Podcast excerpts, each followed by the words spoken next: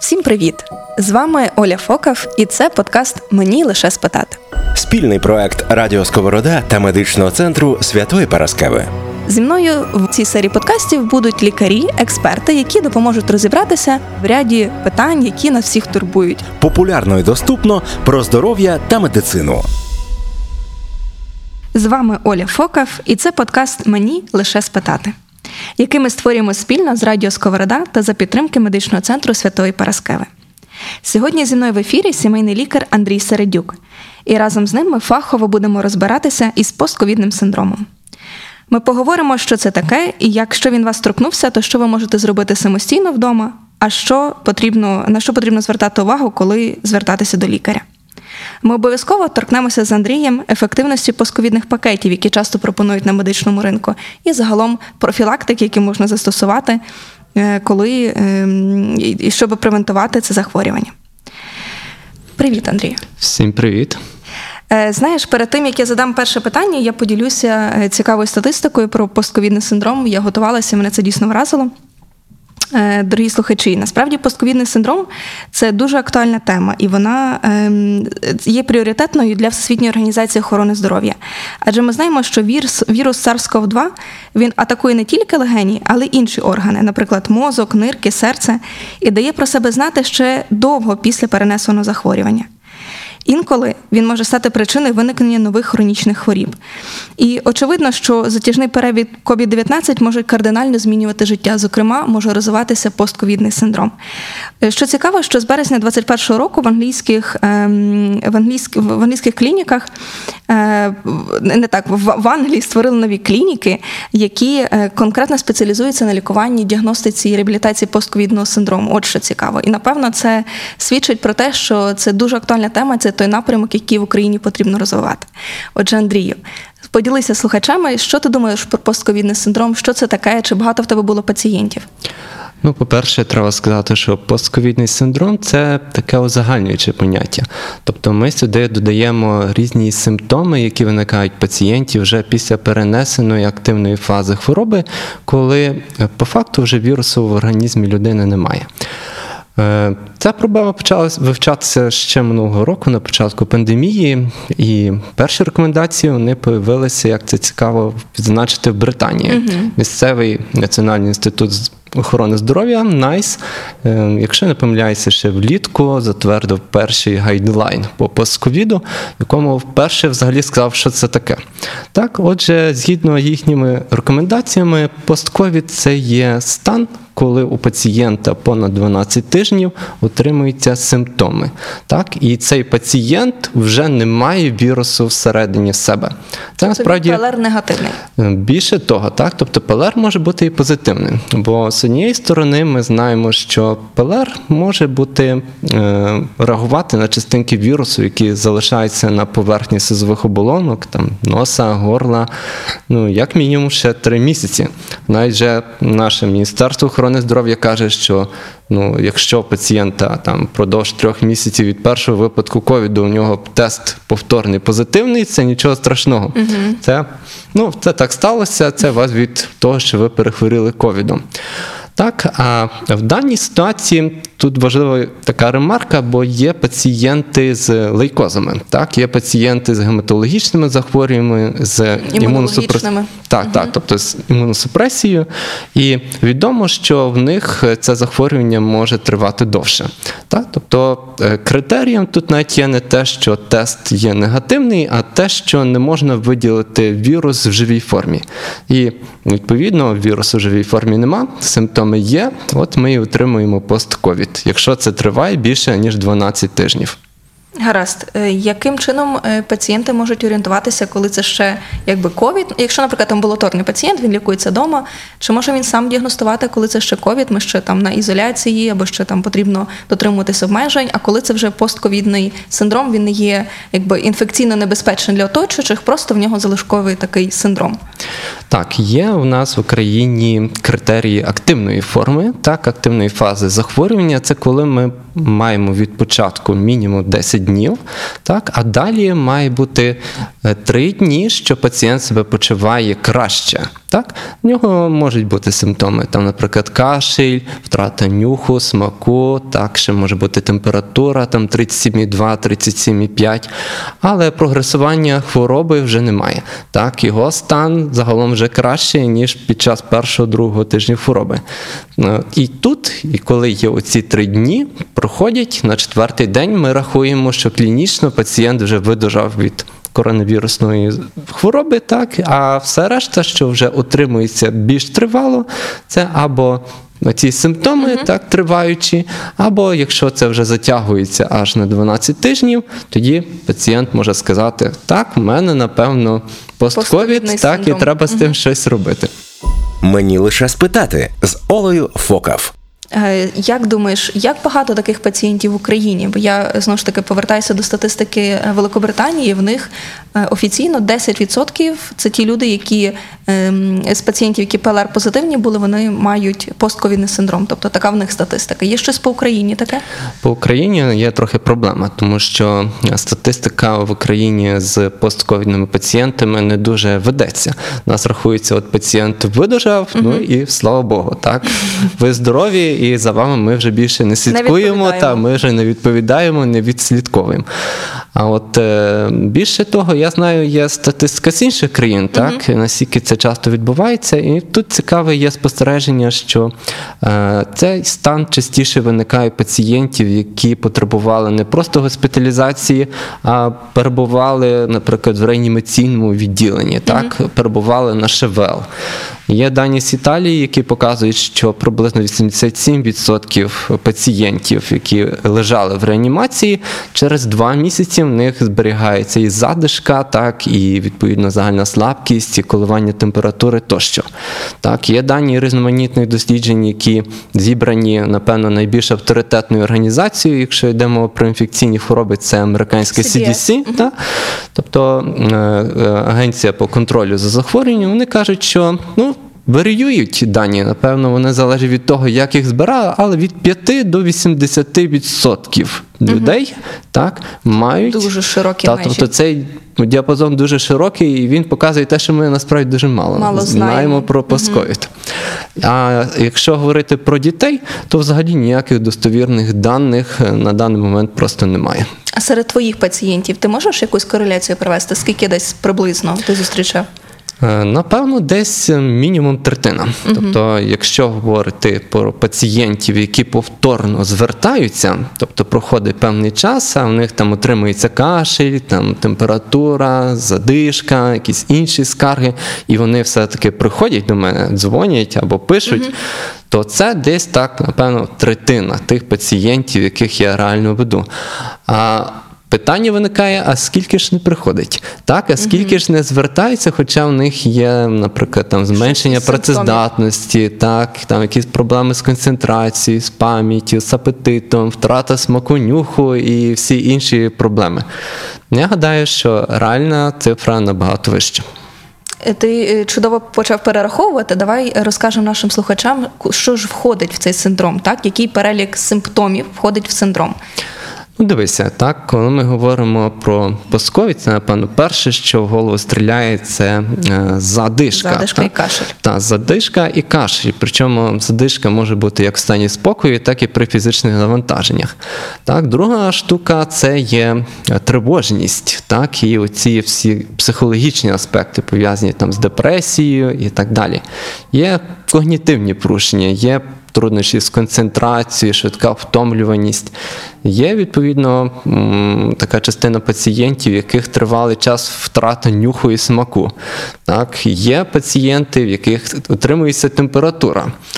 І це можна навіть інколи розцінювати як гарячку. Як, не, не як гарячку, як в наших критеріях, та, що 37 і це вже біда. А от гарячка така, ну, нормальна гарячка, 38 і вище. І е, є болі в м'язах, суглобах, обмежена рухливість, так, є розлади шлунково-кишкового тракту. Насправді цей перелік можна продовжувати і продовжувати. Мгм. Тобто він такий полі. Так, тобто, по факту, це дійсно є узагальнююче поняття. Все, що трапляється з пацієнтом після хвороби, але не було, або можливо не було перед хворобою, об'єднується в постковід. Е, Давай, е, напевно, буде актуально поділити пацієнтам, е, слухачам нашим, так, які, можливо, є пацієнтами, ем, ці постковідні симптоми на те, що вони можуть якось е, справитися вдома, та, і які критерії в цих симптомах, коли дійсно потрібно звертатися до лікаря. Тому що точно знаю, що дуже багато з задишкою і з проблемами нюху, так, тобто якісь неврологічні розлади мають і постійно питаються, що ж з тим робити. А рекомендації насправді є. І навіть в українському перекладі пригадую ем, перекладені рекомендації ВОЗ. Давай, можливо, на цьому зупинимося. Тобто симптом, що можна зробити вдома самостійно, і які в нас є умовно червоні пропорції, що треба пам'ятати, коли, коли звертатись до лікаря. Добре, давайте я напевно почнемо із задишки, так Знов як такого задишка, наша основного, задишка, так, бо, то, бо все-таки легені вражаються при І ковіді, тому і найчастіше пацієнти з цим і стикаються. Е, Звісно, що з цим можна боротися, так і вести пацієнта вдома, і пацієнт сам може багато що зробити для цього. Так, по-перше, е, це є те, що ми називаємо ніби як дихальними вправами. Так, хоча в тій самій методичці ВОЗ це називається трошки інше, наприклад, як ритмічне дихання. Так, е, коли пацієнт бачить, що він має щось виконати, і він себе підготовлює своє дихання до цього. Так, він перед цим зусиллям, наприклад, коли йому треба зробити декілька сходинок догори, робить вдох, так, а відповідно, коли він оцими сходинками піднімається, робить видох. Повільний. Повільний, так Е, це не повинно бути швидко. Дуже часто, особливо коли йде мова про більш важких пацієнтів, бажано, щоб за цією людиною хтось спостерігав, тому що є небезпека падінь. У нас вона недооцінена насправді, але постковідних пацієнтів вона зустрічається дуже часто. Так, е, друга штука це є положення тіла, які пацієнт може зайняти, коли в нього виникає та сама задишка. Так, це, наприклад, пацієнт собі сидить і е, впирається руками на стіл, так, або е, можна покласти там голову на якусь подушку на стіл, так, або якщо ця задишка турбує його в лежачому положенні, то можна лягти на бік і треба підкласти щось під верхню частину тіла, так, Щоб під голову підшити. Так, щоб припідняти, і відповідно будуть ці симптоми турбувати менше. Так, і ще одна дуже важливий тут аспект є те, щоб у пацієнта були фізичні навантаження. Так, е, бо будь-які м'язи атрофуються, як в нас говорять, і від ковіду, після ковіду це дуже стає очевидним, і здатність переносити фізичні навантаження сильно падає. Особливо, якщо лежачий був період в пацієнта довгий, так. Так, якщо в нього була температура, він там тиждень був в лікарні чи триваліший період, то звичайно, що йому потрібно робити спочатку якусь там розминку, так, робити Розтяжки. банальні так, розтяжки, піднімати руку, там, ногу. Так, е, далі, відповідно, можна думати про повільну ходу, так, брати, наприклад, там таймер, так, і рахувати, скільки часу пацієнт ходить. Спочатку це буде із супроводом, тобто хтось із родичів близьких повинен страхувати людину. Далі, по мірі того, як людині стає легше, можна переходити на новий рівень, так, додавати, наприклад, там біг, так, або вже коли фізична активність відновлюється досить добре, то додавати, наприклад, і велосипед. Але ми тут повинні пам'ятати про декілька важливих моментів, що із задишкою пацієнт повинен одразу звернутися до лікаря, якщо вона в нього посилюється. От ми його бачили, що от пацієнт в стані спокою сидів, собі щось робив, його нічого не турбувало, він дихав спокійно. А якщо людина помічає, що вона тут читає книжку і е, частота дихання Задишка в стані спокою. Так, тобто задишка в стані спокою. І це є перший червоний проповерець, який повинен наштовхнути пацієнта на те, щоб все-таки треба, як мінімум, подзвонити своєму сімейному лікарю. Друга штука це є. У нас же всі дуже модні, мають пульсоксиметри. Та, тобто знайти пацієнта після ковіду, особливо важкого би без пульсоксиметра, фактично нереально.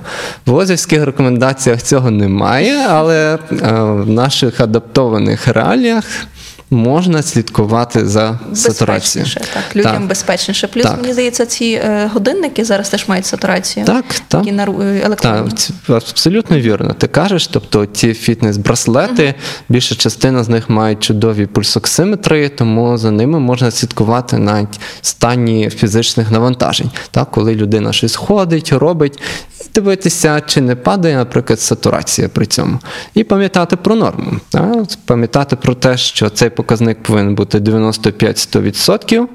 І дивитися ще одна дуже важлива річ, що в нас пульсоксиметри інколи брешуть. Особливо ці наші Дешеві, дешеві, дешеві. китайські, портативні, вони можуть показувати інколи фантастичні речі, тому ви повинні довіряти своєму пульсоксиметру. Ви повинні знати, що він показує правдиві цифри. Ну, бо якщо ви там сумніваєтеся, то можна завжди звернутися до сімейного лікаря, переміряти. Ти знаєш, що часто нагадую жінкам, тому що пульсоксиметри, якщо нігті нафарбовані, то Так. вони дають хибні, ем, хибні значення. Так само, як пацієнти з анемією, наприклад, якщо у вас анемія, чи ви там ви в один момент отримали анемію, чи ви знаєте, що у вас часто бувають анемії, то теж е, пульсоксиметрія може бути інше мати значення. Ну і звичайно, це одвічне питання батьків, що робити з дитинкою, тому що пальчики малесенькі. Так, вони важко це виміряти почепити. Важко почепити. Так. Так. ми в педіатрії використовуємо, якщо це маленька дитина, спеціальні пульсоксиметри. Це теж варто батькам пояснювати, що це все не так. Просто в один момент тобі якась кнопочка дає якийсь показник. Воно трошки не так. Так, і ще холодні руки, так, і ще вологі руки. Тобто є пацієнти, які сильно хвилюються навіть під час пульсоксиметрії, бо вони Стрес. очікують, що зараз буде якийсь занижений показник. Так, і відповідно їм треба нагадувати: ви, будь ласка, висушіть свої руки, потріть. Так, пальці між собою зігрійте і тільки тоді вимірюйте. Ну та й сатурація дуже не- дуже хороша, а зате пульс там вже під Та, 160. а пульс під виміряє. 160, та, абсолютно вірно каже. Мені лише спитати від Радіо Сковорода та медичного центру Святої Параскеви. Е, окей, з задишкою ми зрозуміли. Червоні пропорції назвали. Так, ідемо далі з кашлем. Є якась специфіка, що можна з кашлем робити? Ну, тут проблема в тому, що кашель в постковідному періоді буває геть різним. Так, і тут ми вертаємося до взагалі до питання кашлю, його різновидів. Є кашель грудний, так, є кашель гортанний, є кашель сухий, є кашель вологий, і так само є різні його причини. Наприклад, якщо людини залишається нежить в постковідний період, ясна річ, що зранку у людини буде продуктивний вологий кашель. Далі вона відкашляється і все буде гаразд. Так? А якщо в людини є приступоподібний, частий, сухий, такий грудний кашель, так, який посилюється, коли вона починає щось ходити, Робити. робити, фізичні навантаження дає, тобто вона більше задіює легені у цей процес. Ну тут я би радив би поговорити принаймні з лікуючим лікарем, сімейним лікарем про те, що можна зробити в цій ситуації, бо інколи за цим симптомом ховається щось дуже неприємне. Е, окей, і ще треба, напевно, варто нагадати, що є такі речі, як нейрогенний кашель, так? Знову ж таки, Так. в діток, особливо коли нервуються, вони можуть кашляти. Також ще є, ти згадував занежить, синдром Постназального затікання. затікання, Так. так. тобто ми можемо просто мати соплі, так, і відповідно І, ну, ще, є, і ще є герх. Ще є Та, і ще є, і ще є рефлюкс шлунку, який просто страшенно недооцінюється. І особливо пацієнтів, які там приймали купу ліків, так там їм давали ГКС, антибіотики і так далі. Вони знаходилися в стаціонарі. Дуже часто це ідеальна ситуація для того, щоб оцей клапан, який знаходиться між шлунком і стравоходом, щоб він перестав. Нормально функціонувати, і тоді оцей вміст шлунку буде попадати відповідно Стравохід. Його подразнювати. подразнювати, кашель попадати виникати. вище, навіть гортань, в ніс, так, навіть є бронхіальна астма асоційована з цим станом. І відповідно в пацієнта будуть така симптоматика, а всьому винен насправді шлунок. Ну, варто просто про це пам'ятати, що Так. не тільки якщо кашель, що це однозначно легені або якась проблема. Так, однозначно, з так, я з тобою абсолютно згоден. Тут треба думати різними Е, варіантами. гаразд, що далі? Якщо у нас є порушення травлення, от так, якийсь діарейний синдром, ми можемо щось робити вдома, чи треба нам пам'ятати якісь ем, прапорці червоні? З пропорціями червоними тут із діареєю насправді досить просто. Якщо у вас є е, кров калі, так або е, чорний кал, то немає чого сидіти вдома. Вам потрібно бігти до лікаря, бо це щось нехороше, так? Тобто, або десь є кровотеча внутрішня, так, або щось там у вас підкровлює, якийсь запальний процес. І е, загалом е, діарея може бути асоційованою ще з одним дуже таким неприємним станом, так, з клостридіальною інфекцією. Вона зараз стала набагато частішою через так, тому що антибіотики при ковіді почали використовувати от просто так наліво, направо, інколи по дві-три Профілактично. І виникає такий стан, який називається псевдомембранозний коліт, так, змовлений цією бактерією, яка, на жаль, до більшості антибіотиків просто не чутлива. І так ми маємо там два антибіотики, які можемо використовувати для її лікування, але м, трапляються ситуації, що навіть вони недостатньо ефективні. Тому, якщо у вас після антибіотикотерапії є почащений кал, так, він рідкий, в ньому є домішки крові. Якщо є температура на цьому фоні, явище загальної слабкості і так далі, одразу звертайтеся до лікаря, бо тут необхідне специфічне лікування. Лікування і, можливо, до обстеження, тому що Так, і можливо інколи госпіталізація, так і навіть хірургічне втручання. Тобто в складних випадках інколи доходять навіть досить до радикального лікування в цій ситуації. Гаразд, Е, цікаво, цікава тема це є порушення нюху. Ну як цікава для нас, лікарів, але звичайно, що для людини, в котрої є порушення нюху, це геть не, не цікаво і трохи так травматично, так тому що Так, все їжа згадуючи схожа свій досвід. на папір. От я пригадую ну пацієнтів, котрі казали, що на кілька місяців навіть мали проблеми з нюхом, і ну насправді дуже важко знаєш дивитися на таку людину, тому що втрачається велика частина якості життя просто через е, втрату нюху. Що людина може зробити, як зарадити собі вдома? І знову ж таки, коли все-таки йти до лікаря, коли це дійсно вже не є е, щось посильно. Ну тут основна проблема в тому, що ми насправді не маємо ніякого ефективного лікування цього стану. Давай Навіть якщо чесно. та, я кажу чесно, ми не знаємо, як це лікувати, і, нам в деяких шкода, випадках але це правда. Та це правда. І в деяких випадках ми не знаємо, чи цей нюх взагалі коли-небудь повернеться. Так, ем, є певні методики, які рекомендують експерти, так, професійні асоціації лор лікарів. Але от що вони кажуть? Вони, наприклад, кажуть використовувати протизапальні стероїдні спреї так, для носа. Ну окей, так, але це рівень там, що експерти своєї галузі зібралися і сказали, е, перевірених даних щодо ефективності цієї методики немає. Так, другий метод це є тестування або таке тренінг, тренінг нюху, коли вибирається декілька ефірних масел, і пацієнт їх е, на ватних тампонах або таких якихось лакмусових папірцях кладе в закриті баночки, і відповідно внизу баночок е, робиться напис, що це таке там знаходиться, а зовні баночки неможливо відрізнити між собою.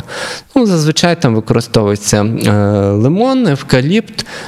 Сильні запахи та, такі. та, та, куроза, е, цинамон, так, а, але навіть ця методика, вона хоча класна, так, хоча інколи вона дійсно допомагає пацієнтам більш тонко вирізняти окремі запахи, своєї якоїсь ефективності в незалежних дослідженнях так, не показала. І я знаю по своїх пацієнтах, яких я там по кілька місяців радив тренувати цей нюх, от вони тренують, тренують, а потім дзвонять і кажуть, Андрію, ну і що? Не, не виходить, Та, не виходить.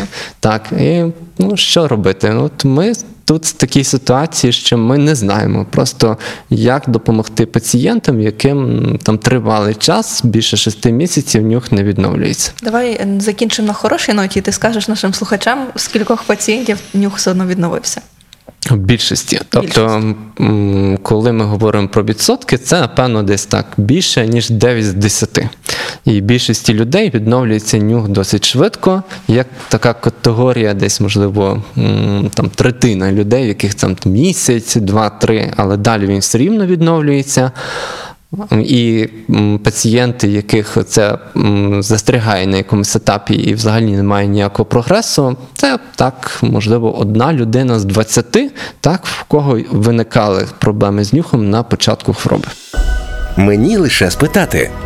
Популярно і доступно про здоров'я та медицину. Є ще одна така дуже цікава і обширна тема симптом, так, які ти згадував попередньо. Це є втома, втрата концентрації, працездатності, якісь проблеми зі сном. З чим там ми можемо собі зарадити вдома, знову ж таки, і коли йти до лікаря. Ну, по-перше, треба сказати, що будьте готові, що це у вас буде. Тобто, якщо у вас є ковід, якщо у вас симптоматична форма хвороби, з дуже високою ймовірністю ви з цим стикнетеся в періоді відновлення.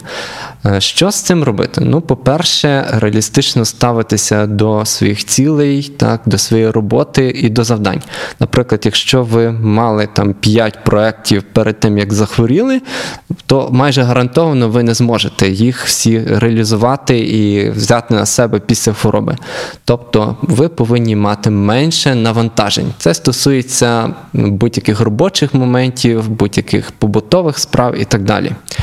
І по-друге, е, такий важливий момент, що коли виникають якісь труднощі з концентрацією, можна якось тренувати себе все-таки, так? Тобто давати грати якісь ігри, розвиваючи ті самі шахмати. Ніколи не думав, що це скажу, але розв'язувати кросворди О, та, або судоку, так і так далі. Е, По-третє, нормалізувати свій сон. Е, Багато пацієнтів, особливо якщо вони знаходяться в лікарні, в них зі сном дуже погано, бо в лікарні просто важко спати. Так? І є рекомендації по гігієні сну, так? що ви повинні лягати в один той самий час, вставати в той самий час за півгодини до сну. Викидати і вимикати всі гаджети, Мені телефони. За дві години, але я Або не хочу знову ж таки слухачів лякати. Так, Так, е, уникати там кофеїну, алкоголю в другій половині дня, або Кімната взагалі має краще. Бути темна. Так, або кімната темна, вас нічого не має турбувати, там сусідів не має бути ремонт. Так? І є ще така цікава штука, коли я вперше е, читав ще більш молодому віці про гігієну сну, як синдром застрягання в ліжку. Тобто е, є певний рефлекс в людини, що якщо їй важко заснути в ліжку, так, то вона це починає сприймати на якомусь підсвідомому рівні, і е, вже ліжко не асоціюється зі сном, а так, а асоціюється з якимись там Муками. муками, так, крутінням, якимись зайвими думками і так далі. І е, Міжнародна асоціація Sleep Foundation вона радить таким пацієнтам в цій ситуації, якщо вони бачать, що це виникає, що вони не можуть заснути довше 20 хвилин, просто вставати з ліжка, так, іти в інше місце, почитати книжку, подивитися вікно, випити води, прогулятися навколо, а далі спробувати ще раз. І якщо не виходить, то знову ж таки перервати спробу. Тобто, якщо людина не може заснути в ліжку, то не можна залишатися в цьому ліжку надовго. Це дуже цікаво. Як бути е, з тривожністю все-таки? Бо ти згадав за ці думки, румінацію думок. Е, чи є якісь, е, можливо, варто там сказати слухачам, коли до психолога так варто все-таки звернутися, коли тривожність це звичайний нормальний процес, кожен з нас переживає, переживає тривожність, і, можливо, якісь там поради, практики, що можна зробити вдома, тому що все-таки будь-яка хвороба, будь-які захворювання, чи навіть твого рідного, це завжди ну, важкий, складний тривожний процес. Так, і багато речей, які можна вдіяти в цій ситуації. По-перше, е, зберігати цю соціальну активність, тобто контактувати з друзями, з родичами. От коли пацієнт хворіє, він зазвичай перебуває в самоізоляції. І це надзвичайно сильно б'є по психіці, бо це важко перебувати на самоті. І я пацієнтів в цій ситуації абсолютно добре розумію. Так, тому перший момент це налагоджувати ці соціальні контакти. Так, якщо є якісь проблеми, то не боятися говорити з ними своїми рідними, близькими, так ділитися якимись своїми страхами чи переживаннями. Я показую практика, якщо людина вертається до активного суспільного життя. Після хвороби, так і робиться досить швидко, то оці прояви тривожності в неї досить незначні, так і швидко завершуються. Але є ситуації, коли в людини, наприклад, виникають е, панічні атаки, так, і ну, ці стани вони супроводжуються, виникають майже кожного дня. І це безумовно має вплив на повсякденну активність, так, на здатність. якість життя людини Так, абсолютно. так, так. Та на здатність щось робити, навіть е, самообслуговуватись. І оця ситуація це однозначний так, повід, щоб звернутися до фахівця. До нас в клініку часто приходять пацієнти з цим. Так, є у нас внутрішні опитувальники по тривожності і депресії, і тому ми стараємося виявляти цих пацієнтів якомога швидше, якомога раніше, бо допомога терапевта тут без допомоги психотерапевта вона буде марною. Я якраз хотіла сказати, що насправді вдома можна самостійно пройти ці опитники, навіть якщо е, там у вас немає панічних Так. атак, все одно це буде корисно для вас. Пройти опитники можна в інтернеті, подивитися так само, якщо там англомовні, я точно знаю, що Навіть на... україномовні. Ні, маю на увазі, що якщо все-таки там не знаю, ну не довіряють люди україномовним сайтам, ще щось є англомовне дуже багато. Будь-який, де є шкала, можна визначити е, рівень тривожності, рівень депресії. І звичайно, що прийняти рішення про те, звертатися за допомогою психотерапевта чи ні, це ваше, але ну тобто, в будь-якому випадку варто пам'ятати, що тривожність і депресивні розлади після е, хвороби це ну нічого нового, і не ви є одні такі в цьому стані. Просто варто попросити про допомогу. Так, безумовно, я з тобою з цим погоджуюся. Те саме йде мова і про депресії, так і інколи навіть е, мав тут випадок е, дебюту психіатричного захворювання, так, шизофренії у пацієнта в постковідному періоді. І якщо щось таке трапляється або з вами, так, або з близькою вам людиною, то не тягніть час. Так, звертайтеся, будь ласка, до фахівця. Е, Ми з тобою багато що перерахували, і я подумала, можливо, ми так знаєш ще ем, зупинимося на тому, коли візит до лікаря при постковідному синдромі варто запланувати. Тобто, які ще є речі, які ми не згадали. От, наприклад, я собі думаю, втрата ваги, так? Так. Якщо людина сильно схудла. В- після, ем, після перенесеної ко- коронавірусної хвороби вона сильно схудла, точно варто звернутися до, до лікаря. Що ще? Так, е, також є, от ми говорили про тривожність депресії, суїцидальні думки, і йде мова про біль в грудях, але про специфічний біль в грудях, такий пекучий, стискаючий, який посилюється при фізичних навантаженнях, а далі зникає в стані спокою. Чому це важливо? Тому що це типовий опис серцевого болю. Так, серце має більше навантаження під час фізичних е, якихось рухів Вправ, мгм. вправ. Так, а далі в час відпочинку, відповідно, навантаження серця спадає, так і біль зникає сам по собі. Ми говорили про е, температуру. Так, якщо, наприклад, у пацієнта в постковідному періоді раптово знов наросла температура, так, виникла гарячка вище 38 градусів, це безумовно слід звернутися до лікаря. Якщо пацієнт відчуває якісь перебої ритму серця, так є певний вплив інфекції на роботу серцево-судинної системи, і в такій пацієнті може дебютувати, скажімо, фібриляція передсердь або якась інша аритмія. Так, а оскільки оця, ці форми аритмії вони асоційовані з ризиком тромбозів і інших негативних речей, тому якщо ви після хвороби відчуваєте, що серце завмирає, так, різко прискорюється, або є часті паузи між ударами, то одразу плануйте візит до лікаря. Мені лише спитати. Ви можете просто зараз записатись на прийом до цього або інших спеціалістів. Заради вашої зручності лишаємо посилання у описі подкасту. Ем, Давай розкажемо нашим слухачам, як відрізнити постковідний синдром від просто симптомів, які е, обов'язково виникають після довгої госпіталізації, після лікування на штучну вентиляцію легень. Тобто, все одно ми маємо, ми згадували вже про мембранозний коліт. Так, так. Є ще ряд захворювань, які Так. симптомів, які точно е, можуть виникнути після довгого лікування, і про це варто пам'ятати. Так, тут можна виділити е, ще два такі захворювання. По-перше, токсичний медикаментозний гепатит е, в пацієнтів, які отримують велику кількість медикаментів в лікарнях. Інколи це може бути список з 10 або більше найменувань. Більшість цих засобів вони так чи інакше метаболізуються через Печінку. Так. І ну, пацієнту і так не просто організму, а тут йому дають ще додаткові медикаменти, і відповідно печінка не справляється своєю функцією, і будуть ознаки так, токсичного гепатиту. Тут е, важливо це вчасно виявити і зрозуміти таку важливу річ, що е, так, інколи необхідно просто відмінити медикаменти, почекати, і печінка відновиться. Відновиться. А добре регенерує, так, головне дати їй спокій. Так, ну, очевидно, що не, необхідно не вживати алкоголь в цей період часу. Ну, Загалом обмежити будь-які там медикаменти, будь-які е, навантаження, яке може бути включно з різними БАДами, так, фітопрепаратами і так далі, бо деякі з них також мають гепатотоксичність, просто ми про це не знаємо.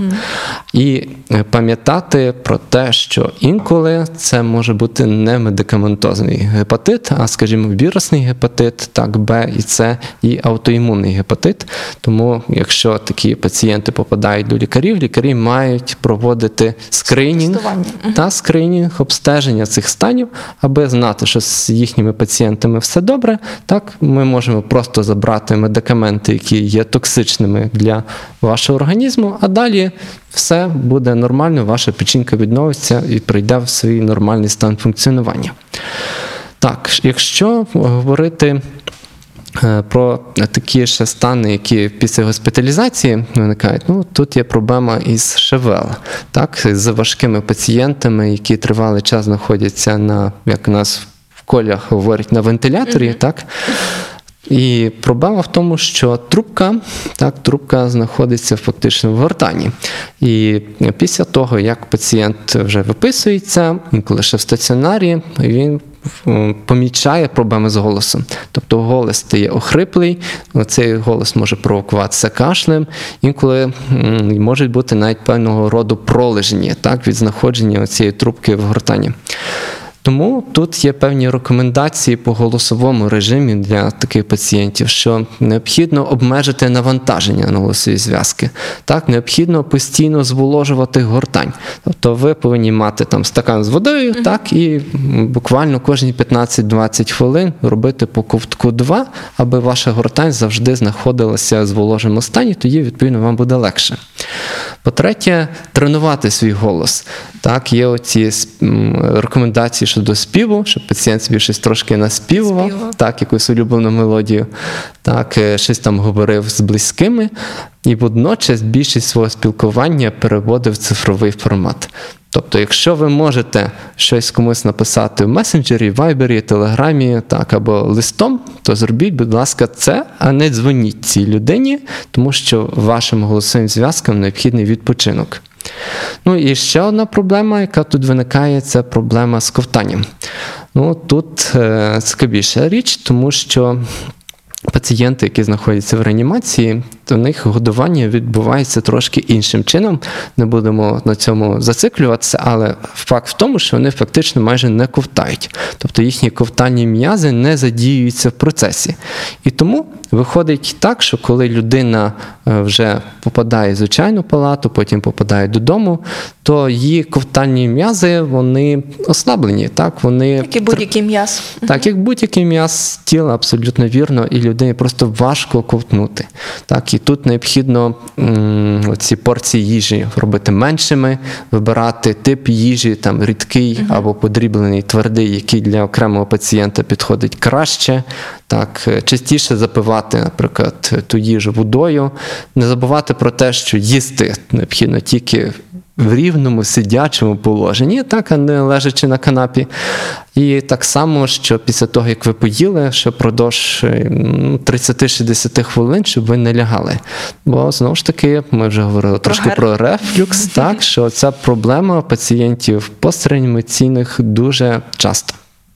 Я просто наголошу, ми з Андрієм називаємо герх. Герх це є гастроезофагальна рефлюксна хвороба. Знову ж таки, рефлюкс езофагіт може виникнути. Так, тобто буде закидання цього вмісту їжі, відповідно, стравохід і вище. Ну і знову ж таки, печія, кашель, знову ж таки, оці проблеми, про які ми говоримо в постковіді. Ми з тобою добре розклали те, що є постковідним синдромом, і те, що є все-таки е, якби станами, які е, виникають внаслідок довгого перебування пацієнта там на ШВЛ чи госпіталізовано. Єдине, що я би хотіла з тобою ще згадати, бо пацієнтам все одно варто знати, що є ще такий е, стан, як е, стероїдоіндукований діабет. Може кілька слів ще про нього і перейдемо до іншої нашої теми. Та це ще одна проблема, тому що в нас полюбляють лікувати ковід великими дозами стероїдів тривалий період. Так, є докази, що дійсно дексаметазон чи інші еквівалентні дози медикаментів глюкокортикостероїдів покращують. Прогноз пацієнта зменшують летальність, зменшують тривалість перебування в стаціонарі і так далі. Але це повинні бути короткі курси, ну, до 10 до 14 днів. А велика кількість пацієнтів отримують ці медикаменти в значно вищому дозуванні і значно довше. І відповідно стероїди вони впливають на вуглеводний обмін, так, вуглеводний обмін в організмі, підвищуючи рівень цукру. І якщо ми маємо пацієнта, в якого перед тим було вже порушення толерантності до глюкози, в якого є ожиріння, так, або якась генетична схильність, скажімо, до о, підвищеного цукру, так, до цукрового діабету, ми можемо отримати ситуацію, що на фоні цього лікування його рівень глюкози в крові буде 20, так, а, при тому, що він повинен бути менше 6, так, якщо ми це тестуємо надше. І відповідно вирішення цієї проблеми в цій ситуації це відміна цих медикаментів. Які спричинюють стероїдних. Так, так. І е, ну, тут треба розумно підійти до цього питання, бо якщо це короткий курс, ми можемо відмінити це швидко. Якщо більш тривалий курс лікування, ну тут же швидко не вийде, потрібно це робити поступово і далі слідкувати за пацієнтом. Тобто, щоб пацієнт вимірював свій цукор. Мав глюкометр вдома, так, або ходив в лабораторію, якщо йому так зручніше, і контролював свій рівень цукру, чи він нормалізується взагалі після відміни медикаментів, бо так, на жаль, буває далеко не завжди. Самолікування може бути шкідливим для вашого здоров'я. Саме тому Параскева завжди поруч. Ми з тобою згадали оце про діагностику е, глюкози, так і хочу просто прав, плавно перейти в тему постковідних оцих пакетів, які дуже часто зараз знаходяться на ринку, як і лікувальних, так і діагностичних. Що ти про них думаєш? Так чи є е, перелік?